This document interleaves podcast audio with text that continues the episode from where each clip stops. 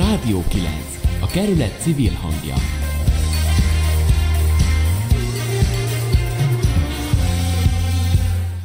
Jó estét kívánok, Bencsik Márta vagyok. A Ferencvárosi Közösségi Alapítvány keretében működő Rádió 9 ma a Ferencvárosi helytörténeti gyűjteményből jelentkezik. A hely meghatározza egyik témánkat is, adásunk második felében bemutatjuk a gyűjteményben most látható kiállítást is, és beszélünk majd arról, milyen lehetőségei vannak egy múzeumnak a járvány idején. Jó estét kívánok, Borbás Gabriella vagyok, a mai műsor másik szerkesztője. Az első órában a Bakács projekttel kapcsolatos legújabb fejleményekről számolunk be, a zöldítésről, belső Ferencváros forgalomszabályozásáról is beszélünk, és azt is megvitatjuk, hogy miért éppen most érett meg a helyzet a Markusovszki tér fejlesztésére. Adásunk második órájában hírt adunk a két nappal ezelőtti civil kerekasztalról, és arról is szólunk, hogy mi a jelentősége a hétvégén a Dési Huber Művelődési Házban rendezendő napnak. Mai adásunk elkészítésében közreműködik Sarkadi Péter és a hangpultnál Pádár Gergely. A Rádió 9 együttműködő partnerei a 9-ben az Életoldal és a Tilos Rádió. Hagyományosan műsorunkat Sarkadi Péter rövid hírösszefoglalójával indítjuk.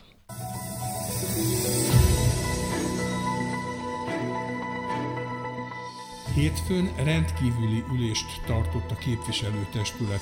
Eldöntötték, hogy nem lesz szökőkút a Bakács téren, az erre szánt pénzt elsősorban a tér zöldítésére fordítják. A főváros által részfinanszírozott Bakács projekt szerződésének módosítása érdekében az önkormányzat a fővárosi közgyűléshez fordul. Eseti bizottságot hozott létre a képviselőtestület a Bakács tér forgalom szabályzásáról. A bizottságnak egy éve lesz arra, hogy szakértők bevonásával kidolgozott javaslatcsomagot terjesszen a testület elé. Másfél millió forinttal támogatta polgármesteri keretéből az Iványi Gábor vezette Oltalom Egyesületet Baranyi Krisztina. 25 éves álom teljesült, a Ferencváros labdarúgó csapata bejutott a Bajnokok Ligája főtáblájára. A keddi mérkőzés a dicsőség mellett pénzt is hozott a Fradinak. A csoportkörbe jutással 5,5 milliárd forint jár a zöldfehéreknek.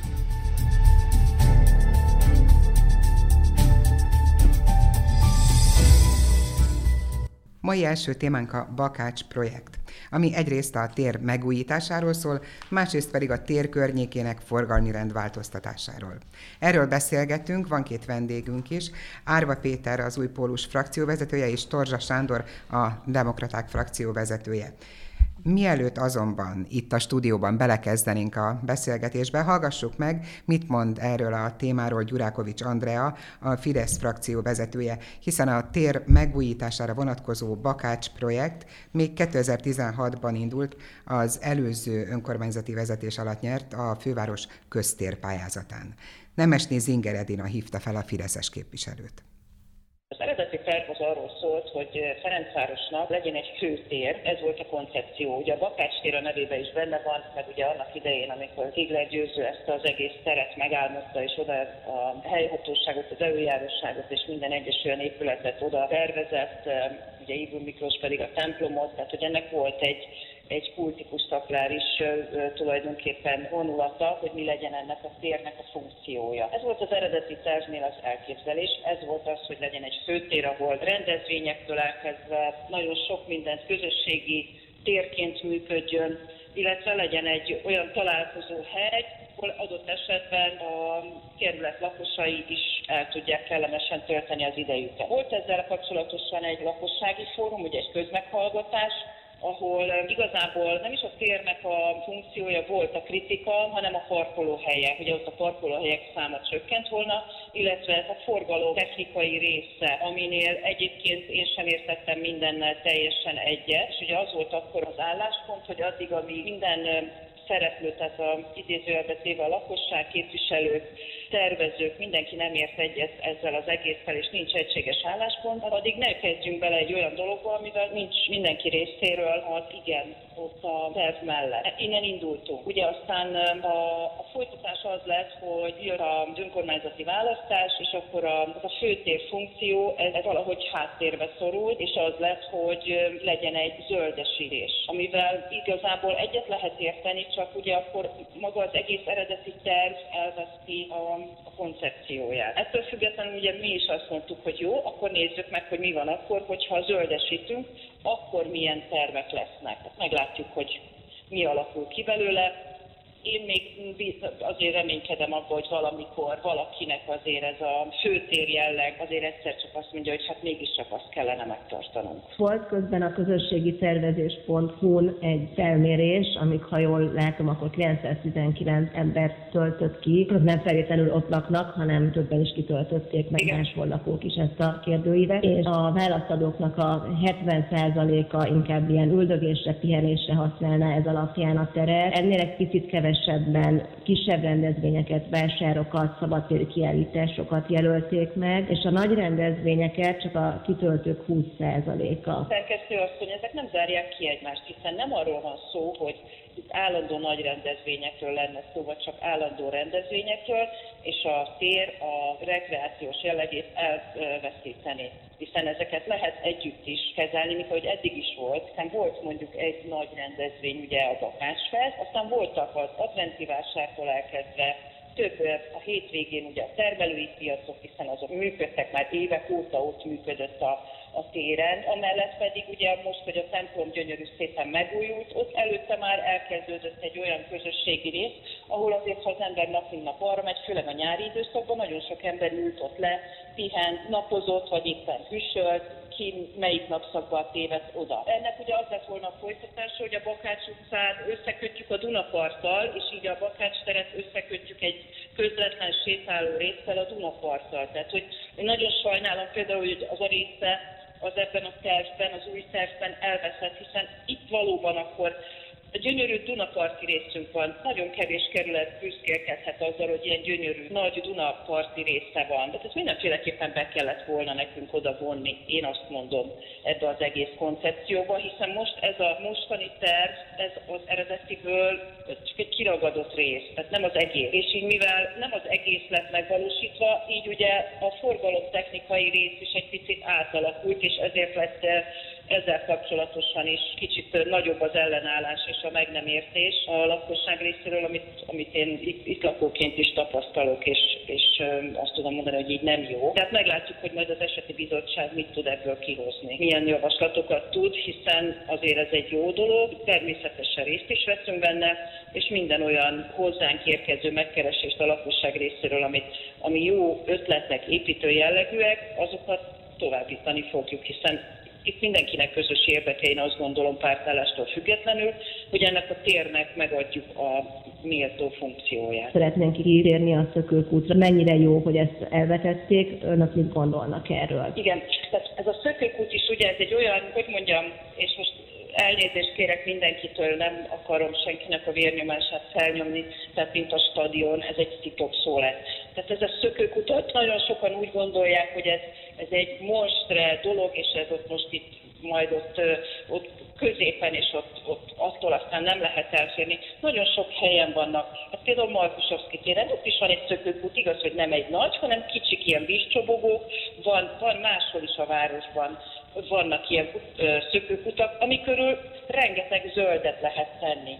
Tehát, hogy azért a kettő nem zárja ki egymást. Én még mindig ezt mondom, ez az én saját véleményem egyébként, de mivel ugye úgy tűnik, hogy a többség és a, a 10 millió fa kezdeményezése is erről szólt, hogy akkor most zöldítés vagy szökőkút, ez sem egy, szerintem nem egy szerencsés megfogalmazás, hiszen megint azt tudom mondani, hogy a kettő nem zárja ki egymást, az én, én nézetem szerint, de lehet, hogy én rosszul gondolom. Szerintem sem zárja ki egymást egyébként a kettő. Most én mondtam, tehát a saját véleményemet is el tudom mondani, meg el tudom mondani a frakció véleményét is, hogy mi ezt gondoljuk de ha egyszerűen ne az jöjjön le, hogy mi vagyunk a megakadályozni az adott esetben annak, hogy ebből a térből valami megújuljon, és akkor itt emlékeztetnék a csarnoktérre. Ugye az egy parkoló volt, a térnek hívták és lett belőle egy gyönyörű tér, amit tényleg használnak az emberek, játszótértől elkezdve, és tényleg térfunkciója van. Oda nem hiányzik a szökőkút, hiszen az egy zöld terület, valóban teljesen zöld terület. Ez pedig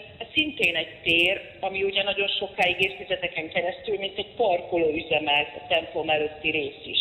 Hát ennek is adjuk meg akkor a, azt a azt, amit annak idején elődeink, szakemberek megálmodták. Szerintem ezzel nincsen semmi gond. Tehát itt van velünk a stúdióban a helytörténeti gyűjtemény helyszínén Árva Péter és Torzsa Sándor frakcióvezetők, és akkor velük fogunk most beszélgetni a Bakács projektről. Akkor először azt, azt kérdezném, vagy kérném, hogy most itt meghallgattuk a Gyurákovics Andrea véleményét, vagy hát a Fidesz frakció véleményét, és hogy mondjuk így egy-egy percben reagáljatok már rá, és utána meg szálazzuk szét ezt a témát, és akkor beszéljünk a Bakács tér és szökőkút kérdéséről, a bakástér felújításáról, és utána az ennél sokkal vitásabb kérdésről, a forgalomszabályozásról, jó? Most akkor nézzük az egy-egy percet először. Sándor. Köszönöm szépen, nagyon sok szeretettel köszöntöm a rádiónak a hallgatóit. A, azért van, voltak, voltak félreértések szerintem Gyurákovics Andra által elmondottakban.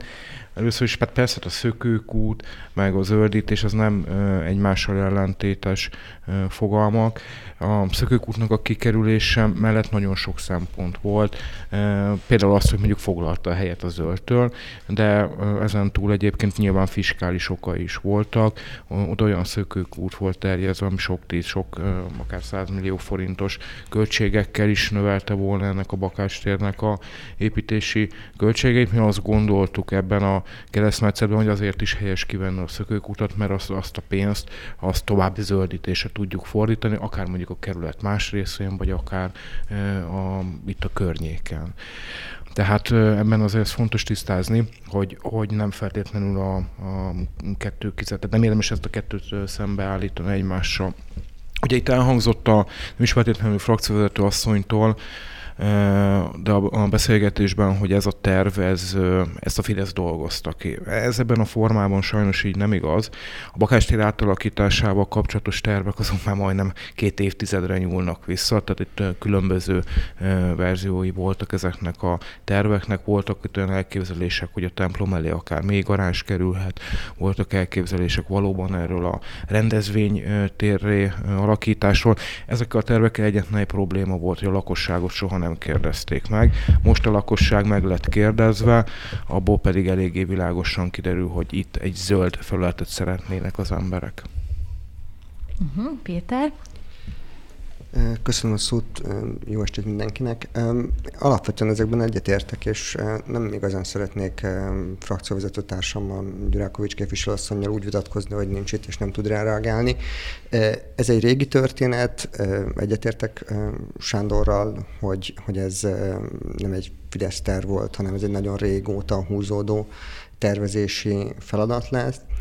Egyetlen egy gondolattal vitatkoznék, ami így, így az egész, az egész Fidesz kommunikációt mind ebben a, a reportban, mind a, a testületüléseken áthatotta, hogy, hogy egyszerre akarnak mindent. Amilyen álmodozás szintjén lehet, de amikor, amikor le kell rajzolni tervezőként, és ezt ugye tervező, építésztervező, építészmérnökként mondom, ugye ez a hivatásom, akkor választani kell. És amikor eljönnek a döntési helyzetek, és választások elé eh, kerülünk, és ráadásul, amikor bejönnek a mocskos anyagok is, ahogy mondta eh, képviselőtársam előbb, hogy közel 100 millió forintot elköltünk egy szökőkútra, eh, vagy helyette füvesítünk, úgy, hogy a lakosságnak a többsége a füvetítést szeretne, számomra egyértelmű volt ez a, a döntés, hogy, hogy, hogy füvesíteni kell, és a zöld irányba kell elmenni.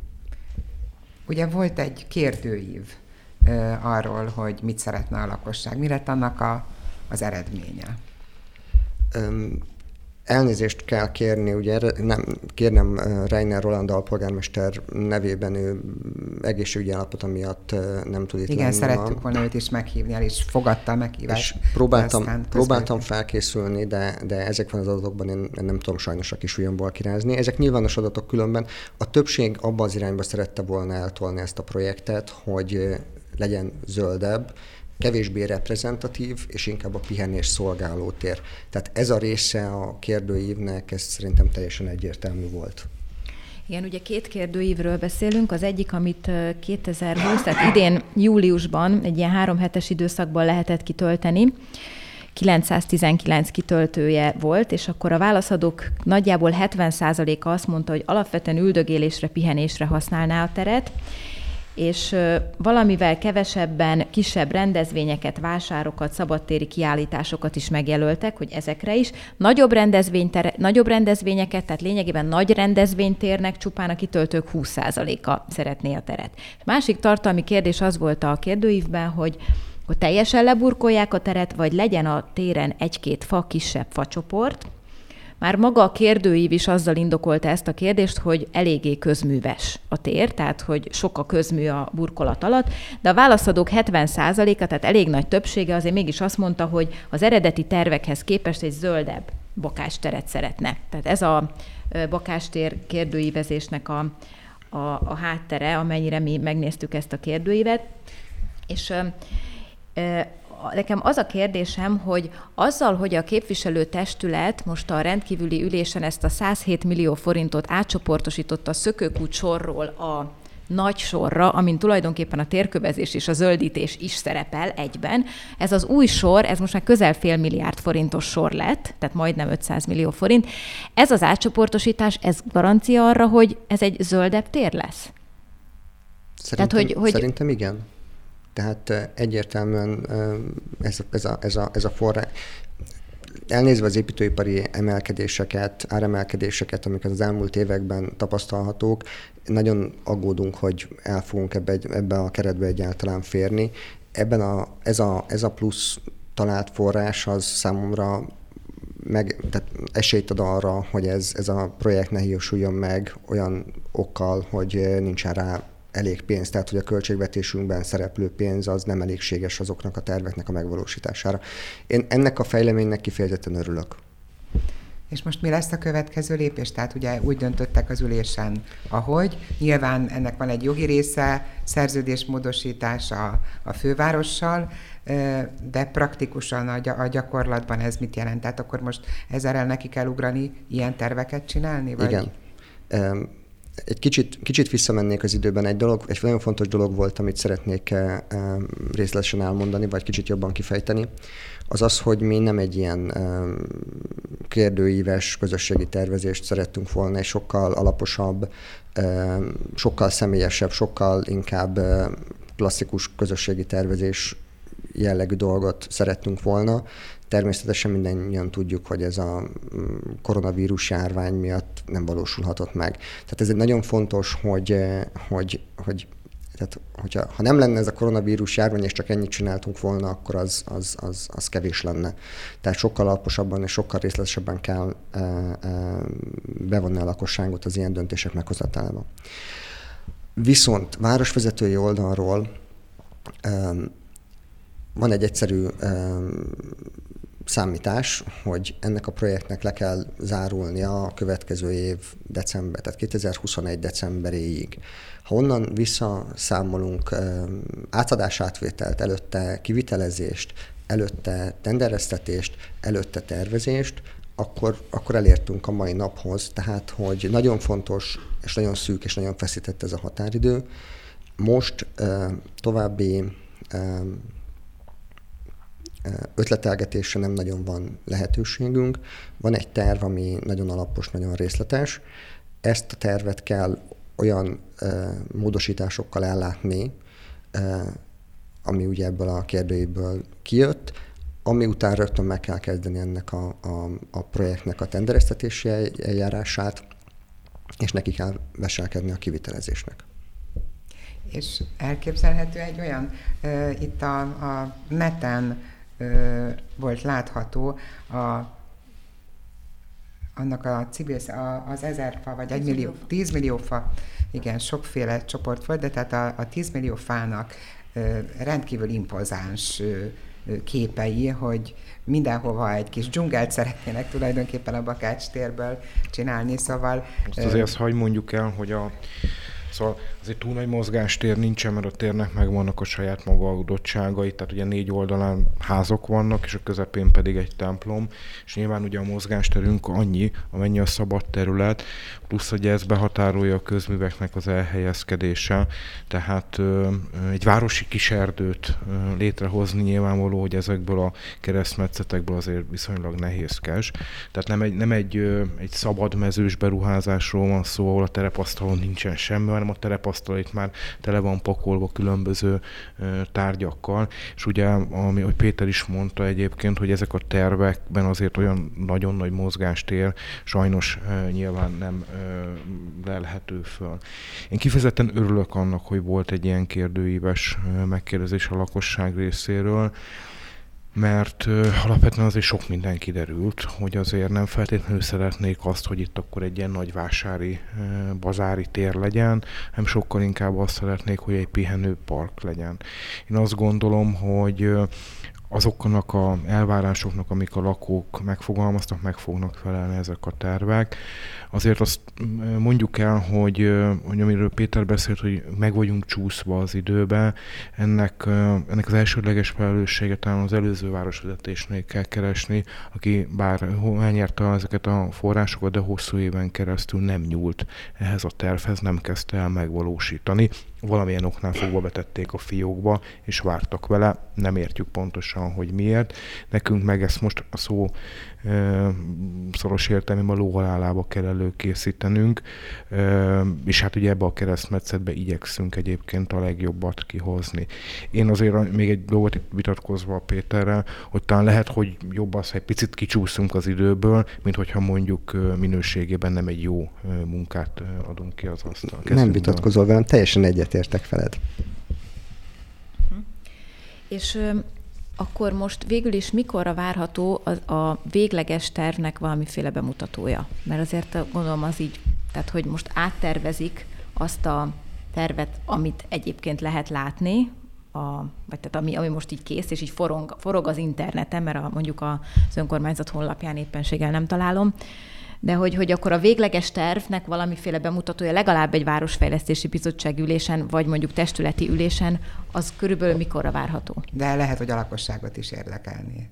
Abszolút. Um, ugye ez um, ez nagyon, ez egy régi um, vitánk volt, vagy, vagy, vagy harcunk a korábbi városvezetéssel, um, hogy megismerhessük a terveket. Én személy szerint azon vagyok, hogy minden terv, amit a az önkormányzat fizet közpénzből legyen nyilvános. Értelemszerűen ezt eh, továbbra is képviseljük. Nem ismerem ennek a szerződésnek a részleteit. Lehet, hogy ezt még annak idején öt évvel ezelőtt úgy kötötték, hogy, hogy vannak benne ilyen különböző titoktartási záradékok, ezért megígérni nem tudok semmit. Én személy szerint, de azt gondolom, hogy minden képviselőtől társam nevében mondom, hogy mi azon leszünk, hogy ezek a tervek nyilvánosak legyenek. De megint csak építészmérnök sapkával mat felvéve, ezek a tervek, ezek kiviteli tervek lesznek, tehát ez olyan részletezettségű lesz, hogy azon már egy civil ember nem tud eligazodni. Ezt úgy, úgy tanítjuk az egyetemen is, hogy az engedélyezési terveken látom a házat, most nem házat, hanem a teret, de a kiviteli terven már nem a, a, a, a házat vagy a teret látom, hanem a részleteket, az utcabútorokat, a, a részleteket. Éppen ezért ezeket a terveket én megértem, tehát hogy, hogy szakmai emberként megértem, hogy sok beruházó nem szereti nyilvánosságra hozni.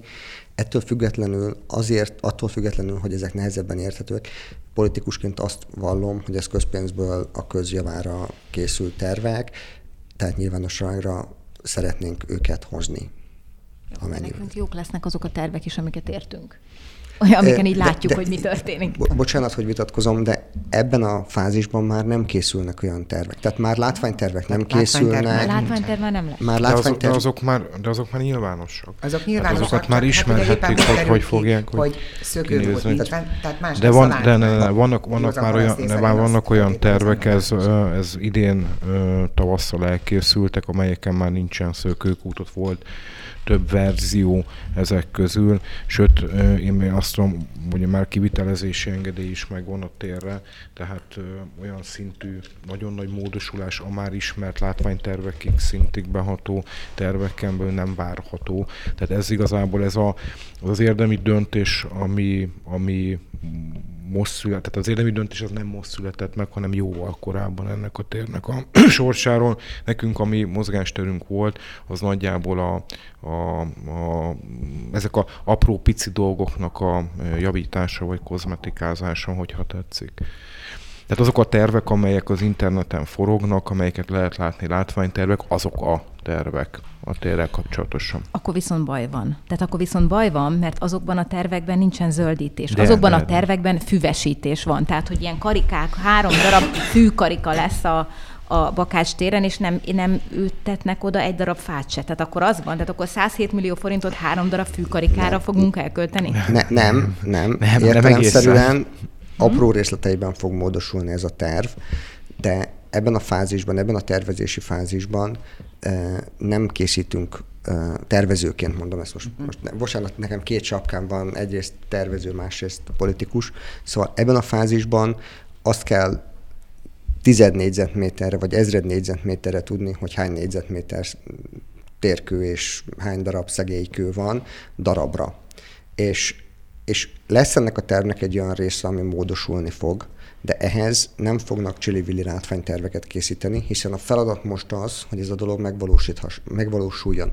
Tehát, hogy lesznek tervek, de azok nem azzal, az a, azzal a látványtervi közérthetőséggel fognak készülni, uh-huh. ahogy, ahogy, azt, a, ahogy azt a civil emberek elvárják. Ettől függetlenül ezek a módosulások a lehetőség szerint meg fognak történni benne.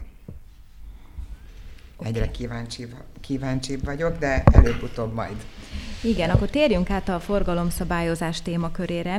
Ugye ott nekem az volt a meglepetés a rendkívüli testületi ülésen, hogy ez az ideiglenes bizottság 2021 októberére állítja össze a terveit, vagy egyezik meg abba, hogy akkor a forgalomszabályozás hogy is alakuljon. Én bevallom, hogy amikor először átfutottam az előterjesztést, az én szemem ott 2020-at látott, és azt gondoltam, hogy akkor így október véget, tehát egy hónap alatt ezt így gyorsan lezavarják, és akkor utána kész a, az új, vagy esetleg a módosítatlan forgalomszabályozás. Mi, mit kell itt egy évig csinálni ezzel kapcsolatban?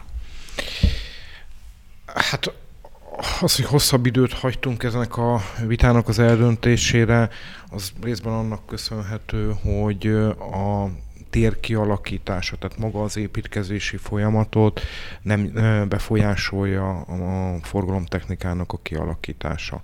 Tehát megnyugtató válaszokat kaptunk azokra a kérdésekre, hogyha esetlegesen mondjuk más forgalmi rendet szeretnénk kialakítani, vagy a bizottság más forgalmi rendet teszi javaslatot a Bakács téren, igazából uh, ahhoz, hogy el tudjon kezdődni a munka, el tudjon kezdődni a folyamat, uh, ahhoz nincsen szükség a terveknek a további módosítására.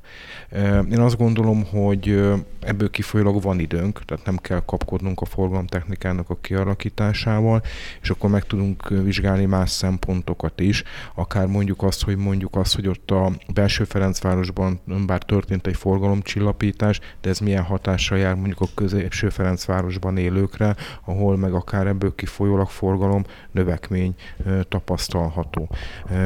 Akkor ott hogyan tudunk beavatkozni, hogy akár ott sem csapódjon le az a forgalom, ami most kiszorult belső Ferencvárosból. Tehát e, e, a, ennek a bizottságnak a feladata az akkor nem csak itt a Bakács tér közvetlen környékére fog szorítkozni, hanem kicsit távolabbra, belső, középső Ferencvárosra a, is. A, én, én kértem azt a pontosítást a, az előterjesztéssel kapcsolatosan eredeti verziója az úgy lett volna, hogy ön is mondja, hogy a, csak a Bakács térre vonatkozott volna, de a megfogalmazásban pedig úgy szerepel, hogy a Bakács tér projekt kapcsán fölmerülő forgalomtechnikai kérdéseket kezeli a bizottság, igen, tehát tudja tágabb kontextusban is kezelni ez a bizottság a forgalomtechnikai kérdéseket. És akkor ez azt is jelenti, hogy addig az egy évig mondjuk itt a Bakács tér forgalma az változatlan marad, vagy forgalmi rendje? Hogy... Elvileg október 15-ével, ez egy próbaüzem volt, elvileg október 15-ével visszaáll a, az eredeti forgalmi rend, tehát ez az átalakítások eletti eredeti forgalmi rend, de a városvezetés az már egyszer hosszabbított ezen a próbaüzemen. Arról egyelőre én nem tudok hírekkel szolgálni, hogy most lesz-e újabb forgalmi rendmódosítás, vagy akár mondjuk egy másik forgalmi rendnek a tesztje elindulhat. Ezek még egyelőre nyitott kapuk. Szerintem igazából erről még érdemi döntés mm. nincsen a Városházán. Bocsánat, hogy közbeszólok. Nagyon fontos, hogy itt reményeink szerint egy építési terület lesz ez a tér. Tehát, hogy, hogy a dolog ilyen értelemben majd, hogy nem okafogyott, tehát pár hónapról beszélünk a, a, a felújítás megkezdéséig, és tehát nehezen képzelhető el az, hogy útburkolatot cserélünk, és közben ott forgalom van. Tehát amúgy is le kell zárni ezt a teret. Uh-huh. Tehát, hogy itt az a, az a, az a válasz rá, hogy, hogy ha a realitások talaján marad a városvezetés, és ugye az azok nem mi vagyunk. Tehát a döntéshozók, amikor ebben döntést hoznak, akkor az az alternatíva van előttük, hogy az építkezés megkezdéséig pár hónapig így maradjon, vagy csinálják vissza, és utána zárják le megint. És én azt gondolom, hogy ezt a visszacsinálom és újra lezárom dolog még több konfliktussal és felháborodással járna a lakosság részéről. Én alapvetően egyetértek Péterrel, bár mondjuk azt a ö, rövid időszakot, azt ö, ki lehetne használni, tehát ameddig elkezdődik az építkezés, vagy akár egy másik forgalmi rendet is ö, kipróbálunk. Én a bizottságban erre fogok majd egyébként javaslatot tenni, mivel én tagja vagyok ennek a bizottságnak, hogy ameddig nem kezdődik el az építkezés, addig próbáljunk ki több másik forgalmi rendet is, hogy azok is legyenek kipróbálva, letesztelve, de csak egy megoldás. És a, ha jól tudom, akkor a hétvégi lezárások is, jól tudom, 15-ével, október 15-ével lezárulnak, vagy ez... Igen, a polgármester asszony erről úgy nyilatkozott, hogy ezt, ezt, ezt abba fogjuk hagyni, ezt a lezárást október 15-ével, vagy ahogy ez meg volt hirdetve, a dátumban nem vagyok biztos. Tehát, hogy ez egy nyári tesztüzem volt, ennek a, a sikerességéről vagy eredményességéről, na erről tudunk majd vitatkozni Sándorral. Um, azt gondolom, hogy, hogy ez, ez a, a célját, célját elérte.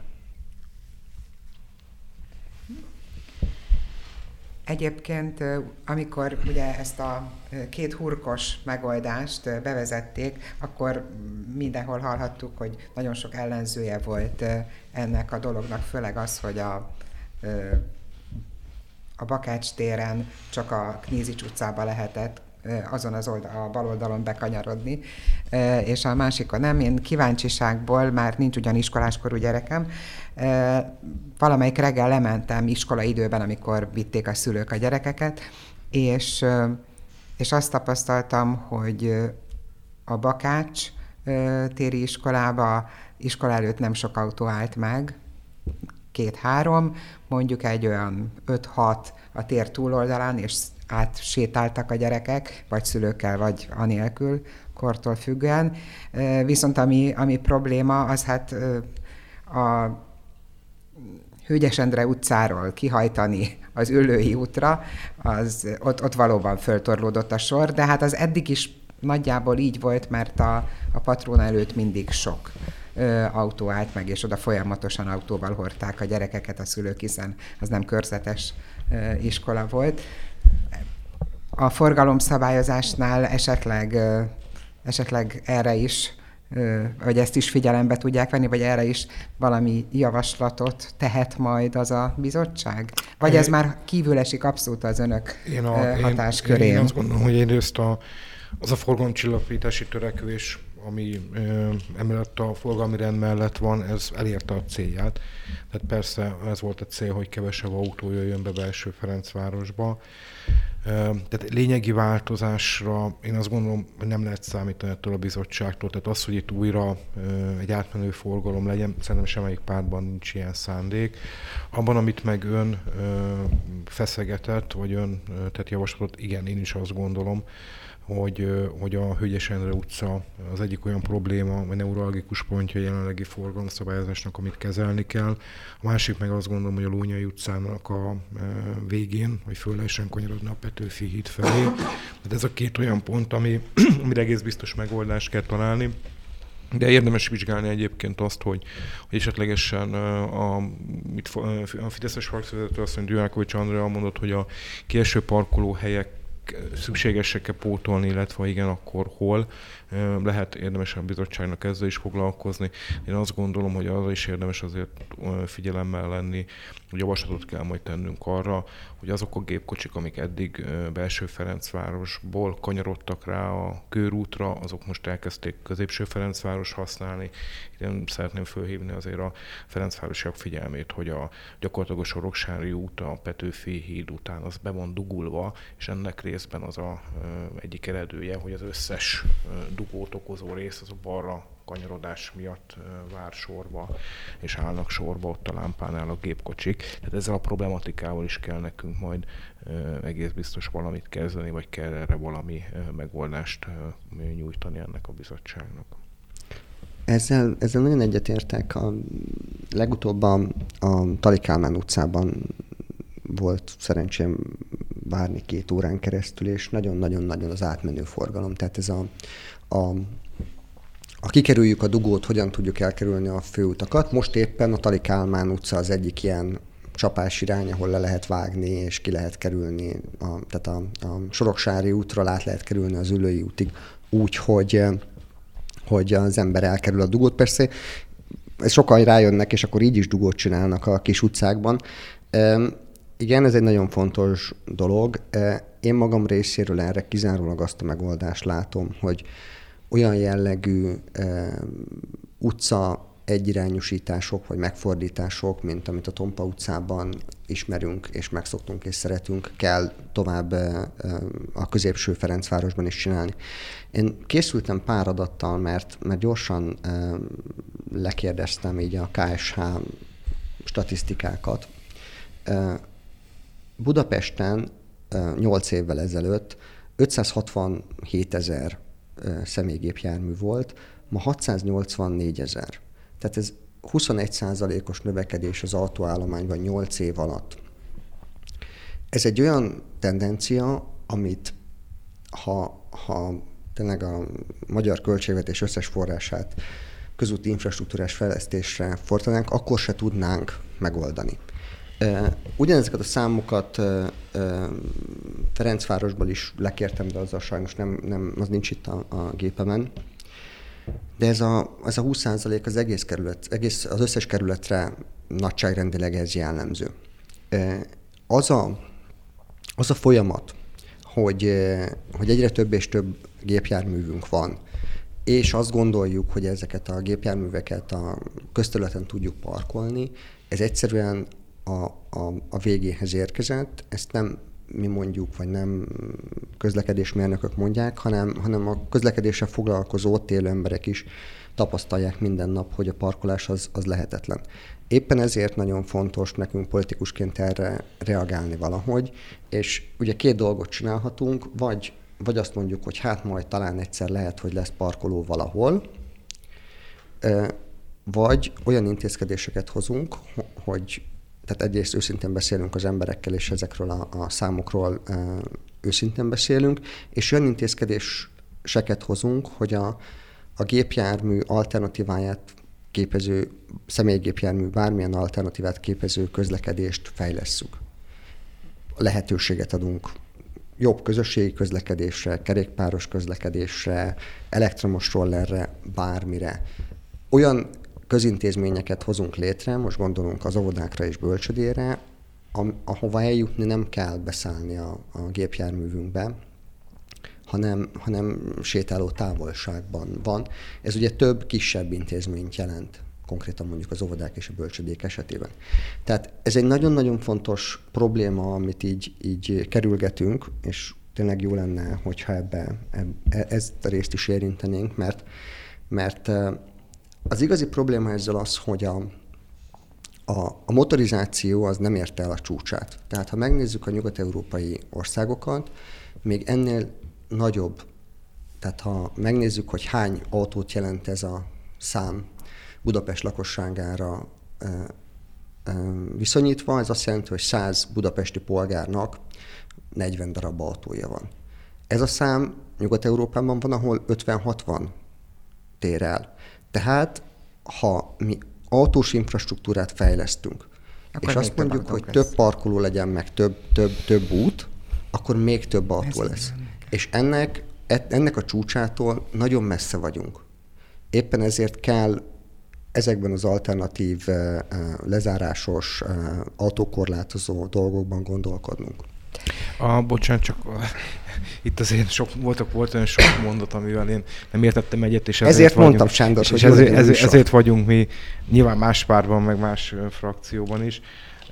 Én az, azok a tényszámok, amelyeket Péter ismertetett, azok igaz tényszámok, de abból én nem ezeket a következtetéseket vonom le hanem, hanem én azt a szomorú következtetés vonom le, hogy az a politika, ami nagyjából 15 évvel ezelőtt elkezdődött, az kevésbé működik. Mert hogyha működött volna, akkor mondjuk megállította volna a gépkocsi számnak a növekedését, de hát nem, nem, nem volt valódi alternatíva, és ehhez a számhoz érdemes a sajnos mellé tenni, hogy ha megnézzük azt, hogy mondjuk a kerékpár használóknak az aránya továbbra is csak 6% a, a közlekedési szendvicsbe, vagy hogyha azt megnézzük, Ősz Budapesten, hogy, a kerületben sokkal jobban vagy, hogy, vagy hogyha megnézzük egyébként azt, hogy mondjuk a MOL Bubi az erőteljesen veszteséges, akkor azért azt elmondhatjuk, hogy ezek a közlekedési projektek nem biztos, hogy mondjuk a legsikeresebb történetek voltak, amelyekre büszkék lehetnénk. Jó, már bár lehet, hogy a Molbubinak azért más oka is van, nem azért, mert hogy az emberek nem akarnának biciklizni, elképzelhető, hogy ez egy rossz konstrukció De volt. attól függetlenül, illetve... rossz konstrukció volt, attól függetlenül sok, nagyon, cserében nagyon sok pénzbe került, és azt, a, azt, ami miatt létre kellett volna hozni a Molbubit, azt meg nem oldotta meg ezt a, a tehát azt a feladat, az még mindig ott van egyébként üresen. Igen, annyival most ezt a beszélgetést majd lassan zárjuk le, hogy egy másik kérdőívet is kitöltetett a kerület szeptember folyamán a lakosokkal, ezt kevesebben töltötték ki, kicsivel többen, mint 300-an. Itt viszont kifejezetten a Bakástér és Belső Ferencváros forgalmi átalakításáról kérdezték a lakosokat, és itt a sok, ebben, ebben sok kérdés volt, és most nem is akarnék mindegyiken végigmenni, de van egy ilyen, volt egy ilyen kérdés, hogy mi a vélemény a Bakástér környékét érintő változtatásokról. Mennyire tetszik az embereknek a templom előtti gyalogos biciklis zóna, tehát hogy ott nem megy autó. Nagy többség, 179 versus 87 támogatja ezt, tehát szeretik a biciklis zónát. Ugyanez a kérdés a templom mögött, pontosan ugyanilyen eredményeket. Ott is szeretik a biciklis lezárt gyalogos zónát. És amikor azt kérdezte a kérdőív, hogy és akkor az átmenő forgalom korlátozásával mennyire értenek egyet, azzal is egyet értenek. Szóval, hogy az emberek valahol, amikor kérdőibe, lehet, hogy amikor beülnek az autójukba akkor és menni akarnak, gondolnak. akkor más gondolnak, de amikor nem az autójukban vannak, hanem a számítógép előtt, és elképzelik, hogy milyen Budapesten szeretnének élni, akkor egy kevésbé autós, kevésbé büdös, sokkal biciklisebb és sokkal gyalogos barátabb Budapesten szeretnének élni. Viszont Churchill mondta azt, hogy annak a statisztikának hiszek, amit én, ha, én hamisítok. Előbb hitted el a KSH a... statisztikát, ez most hogy van? Ezt most nem menjünk bele. A, én, meg az, én meg amit láttam kutatásoknál azért a forgalmi rendel kapcsolatban vannak ö, ö, különböző agályok, tehát hogy nem, nem, nem annyira optimista az a kép a, a, a másik kutatásban, mint ebbe.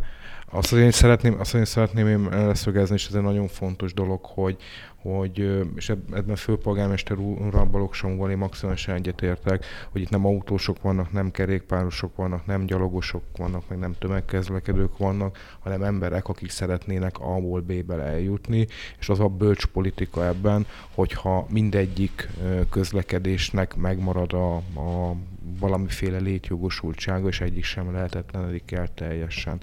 Én azt gondolom, hogy valóban a kerékpáros közlekedés az elmúlt időszakban sokat fejlődött, az ellehetetlenülésből visszajött a használható közlekedési irányba, de nem szabad a ló túloldalára sem átesni, hogy gyakorlatilag az autós közlekedés is ellehetetlenüljön, vagy olyan aránytalan nehézségekbe ütközön, ami már a használhatatlanságig fajul. Most akkor itt egy kicsit tartsunk pihenőt, egy kis zene, és aztán folytatjuk a Markusovszki térrel.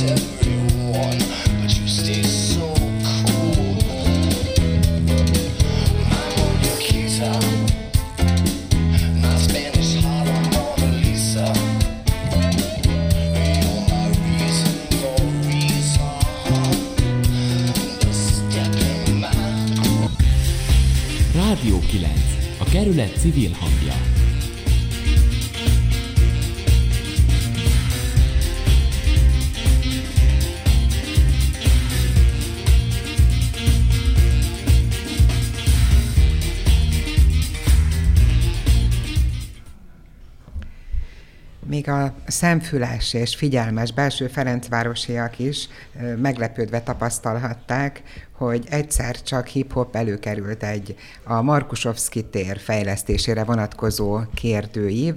Október 11-e a határidő. Mm, hogy, hogy került elő ez most? Miért most aktuális?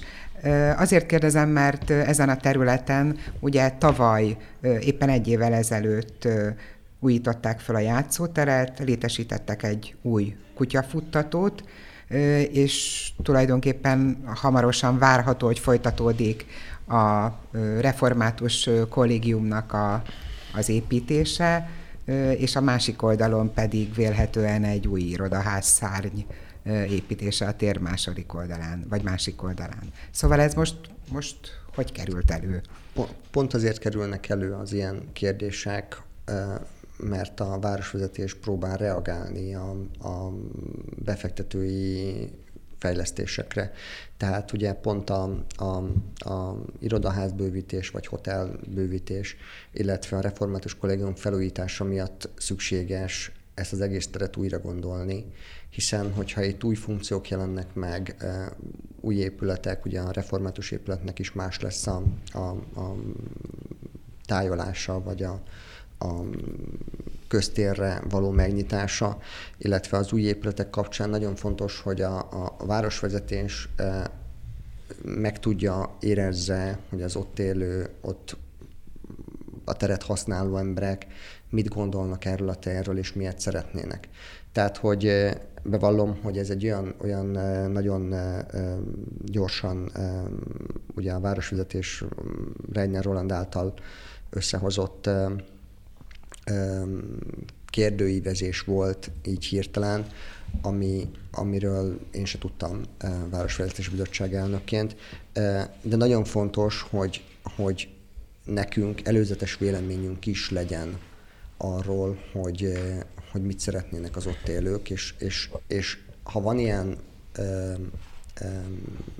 koncepciónk, víziónk, körülbelül tudjuk, hogy mit szeretnénk nek az, az ottani lakosok, az ott dolgozó emberek, akkor ezt tudjuk közvetíteni az oda beruházást vagy fejlesztést építő ugye irodaház, vagy hotel, vagy kollégium felé. Tehát, hogy, hogy egy ilyen együttműködési, közös gondolkodási folyamat akkor tud, akkor tud az önkormányzat jól részt venni, hogyha tisztában van azzal, hogy a, a lakosság mit szeretne.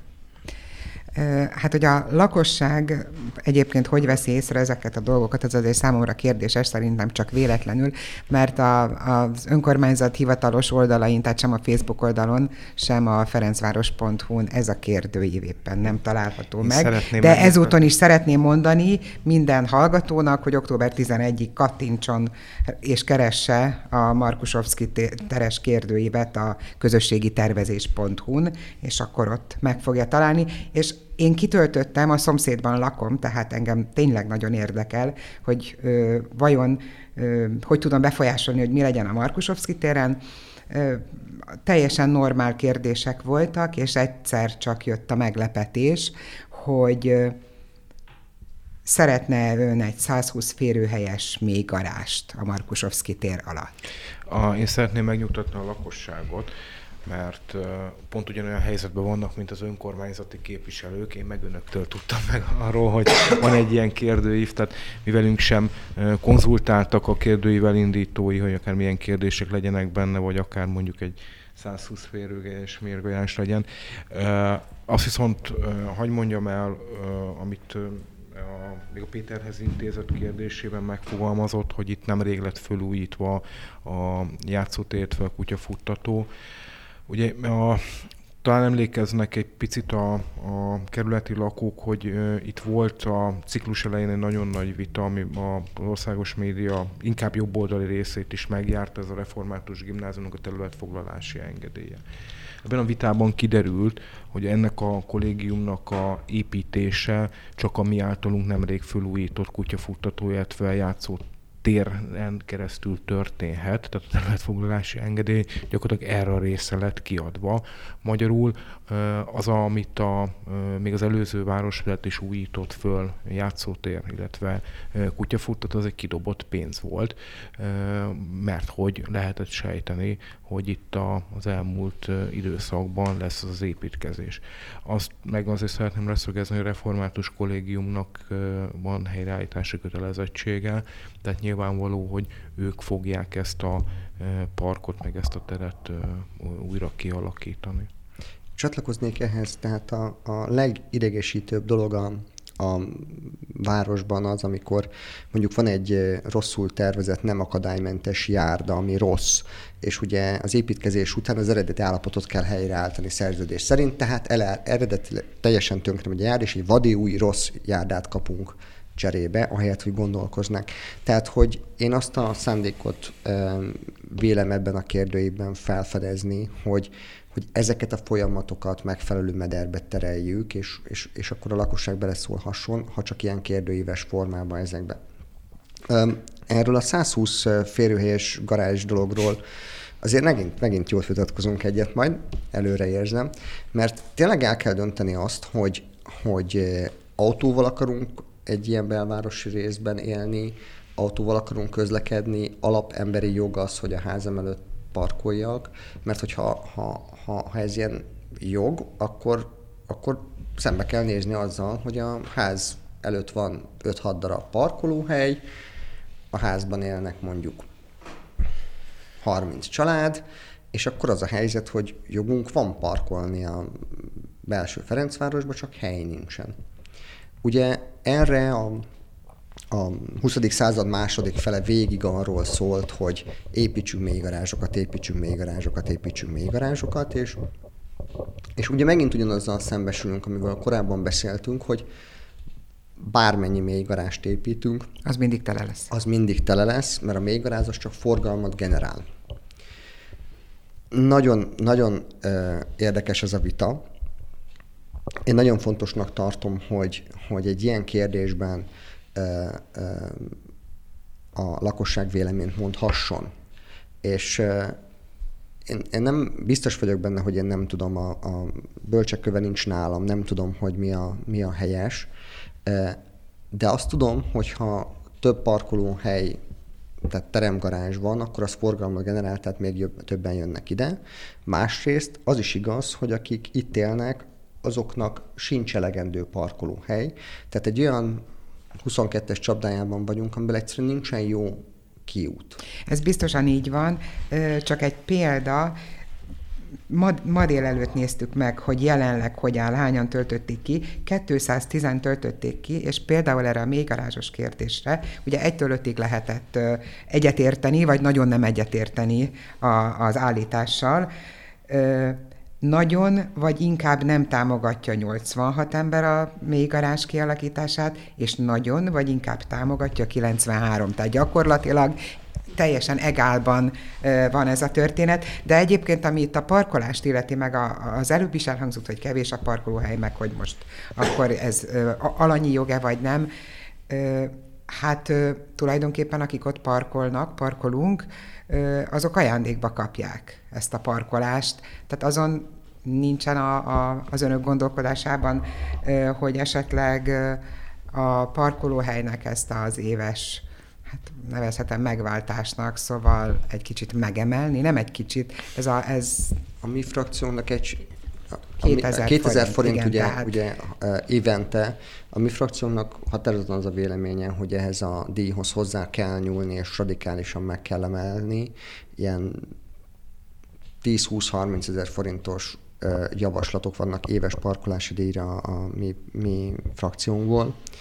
Az igazság az, hogy, hogy ezt majdnem 20 évvel ezelőtt találták ki, és bevezették ezt a bátortalanul ezt a kis összeget, ezt a 2000 forintot. Ez nem majd inflálódott. Szép, és, Valami, ami és, nem inflálódott. És egyáltalán nem inflálódott, tehát hogyha csak annyit csinálunk, hogy a Magyar Nemzeti Bank megfelelő oldalájába, oldalán beírjuk az inflációs adatokat, hogy az ma mennyit ér, akkor tényleg ott tartunk, hogy ilyen 20 ezer forint körüli összegről beszélünk, ami, ami amit ugye akkor bátortalanul bevezettek, hogy majd szépen emeljük így az inflációt meghaladó módon, mert hát ez mégsem megoldás.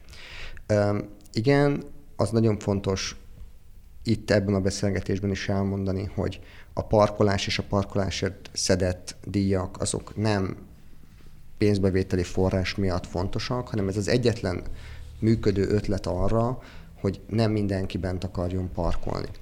És és szerintem elérkezett eh, Budapest, mármint a belső részei, tehát a belső Ferencváros egyértelműen elérkezett arra a szintre, hogy az itt élő emberek tudják, hogy, eh, hogy amit ugye ön is mondott, eh, hogy ingyen parkolhatunk, talán, hogyha ez nem ingyenes lenne, akkor egy elmozdulás lenne, és több ember döntene úgy, hogy, hogy, hogy autó nélkül is élhető ez a város. Oh szóval óvatosan kell a politikusoknak tippeket adni, hogy mire vessenek ki ott, mert nagyon sok minden van, ami egyébként úgy alapvetően ingyen van, például a levegő is.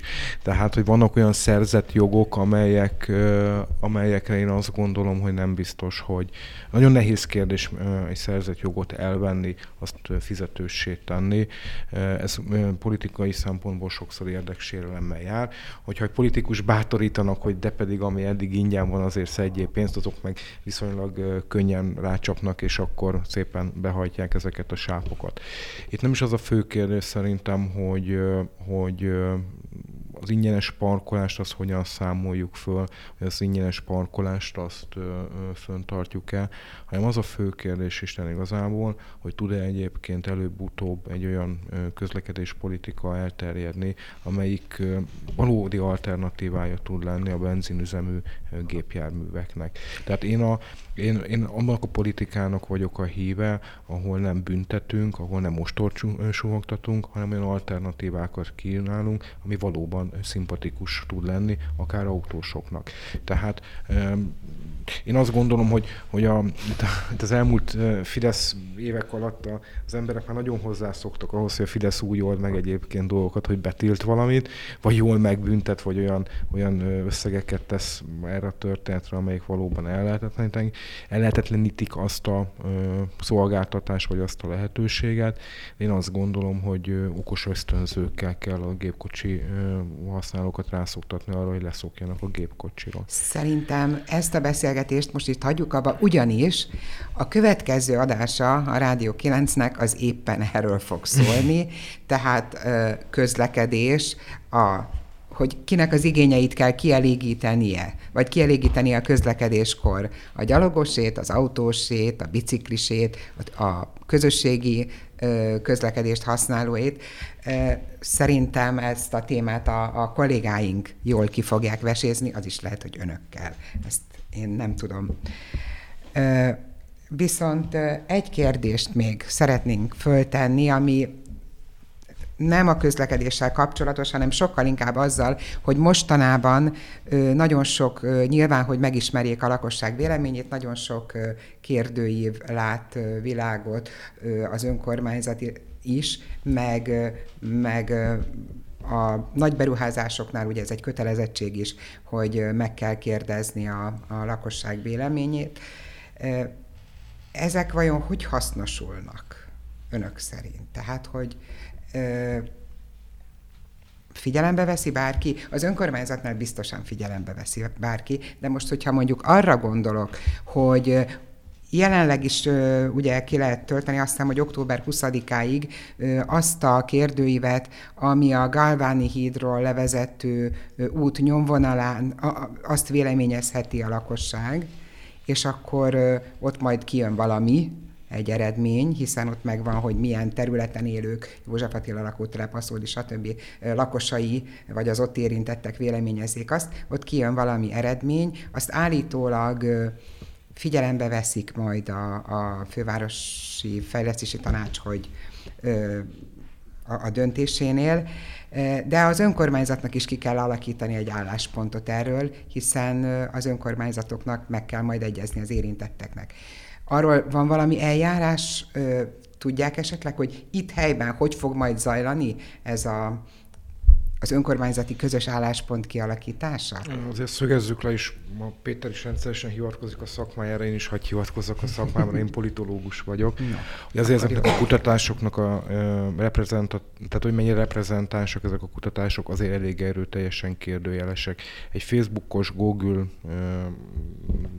Wordben vagy Google adatlapon van kitöltött kutatás, az nem tekinthető egyébként reprezentatív kutatásnak. Tehát ez alapján azt mondom, hogy belső Ferencvárosiak így gondolkodnak, vagy ez alapján mondjuk akár a, a József Attila lakótelepön így gondolkodnak, ezt nem lehet kijelenteni. Ez a kérdő ív kitöltők között mutat egyébként egyfajta gondolkodást. Az, hogy mondjuk önmagában kik az aktívabb társadalmi csoportok, akik mondjuk részt vesznek egy ilyen kérdőív kitöltésében, már azok is nagyban már tükrözik egyébként a véleményeket. Sajnos én igazán reprezentatív kutatást nem láttam sem a Bakács térrel kapcsolatosan, eddig sem a Galvani híddal, sem a Maskosovszki térrel kapcsolatosan sem.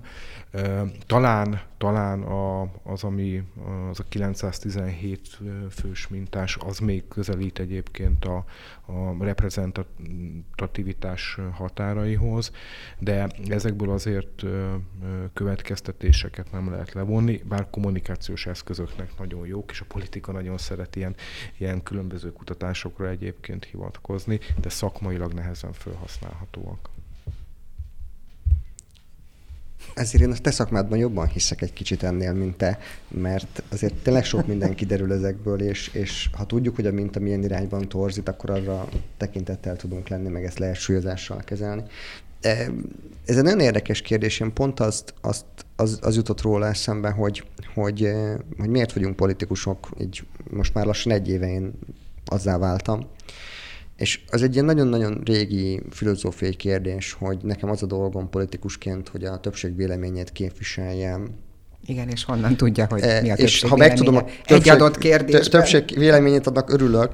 Másrészt meg, ha vannak dolgok, amiben az ember személyiségéből, személyében, szakmájából hisz, akkor politikusként meg pont az a dolga, hogy, hogy ezt a, a, a dolgot lehető legkülönbözőbb árnyalatokban elmagyarázza, az emberekkel megértesse, hogy ez miért nem működik. Tehát ha visszamegyünk erre a mai, mai vitára köztünk, hogy ez az autózás, ez az egész mobilizáció hogyan működik, ha, ha ezt a pár mondatot elmondjuk, hogy, hogy, hogy hány autó van, hány parkolóhely van egy, egy kerületben, hogy a kerületünkben itt a belső Ferencvárosban több ingyenes parkolási engedély van kiadva, mint amennyi parkolóhely. És hogy valamit ezzel tenni kell, és hogyha az emberekkel őszinte párbeszédbe kerülünk ezekben a kérdésekben, akkor szerintem akkor csináljuk ezt a politika dolgot jól.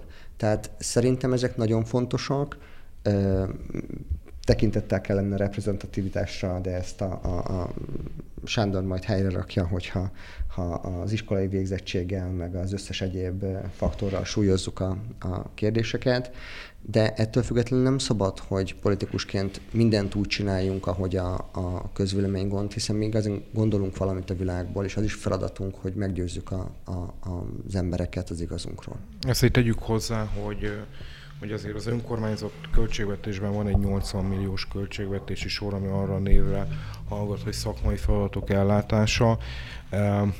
Maradjunk annyiban, hogy lenne forrás, meg lenne egyébként pénz arra, hogy ne ilyen google meg Facebookos szavazások alapján dőljenek el egyébként dolgok, hanem valóban szakmai segítség és szakmai kutatások alapján dőljenek el. Én azt gondolom, hogy azért ez egy önkormányzat, itt azért milliárdokról döntünk, azok a, azok a tanulmányok és azok a, a kérdőívek, amelyek alapján mi meghozzuk a döntéseket, azoknak professzionális hátterűeknek kell lenni, azért ezek erőteljesen kritizálhatóak. Szerintem ezt a kérdést most itt egyelőre nem azt mondom, hogy befejeztük, hanem, hanem függesszük fel, és majd egy következő alkalommal folytathatjuk. Nagyon szépen köszönjük, hogy itt voltak. Árva Péter és Torzsa Sándor képviselő urak. Rádió 9. A kerület civil hangja.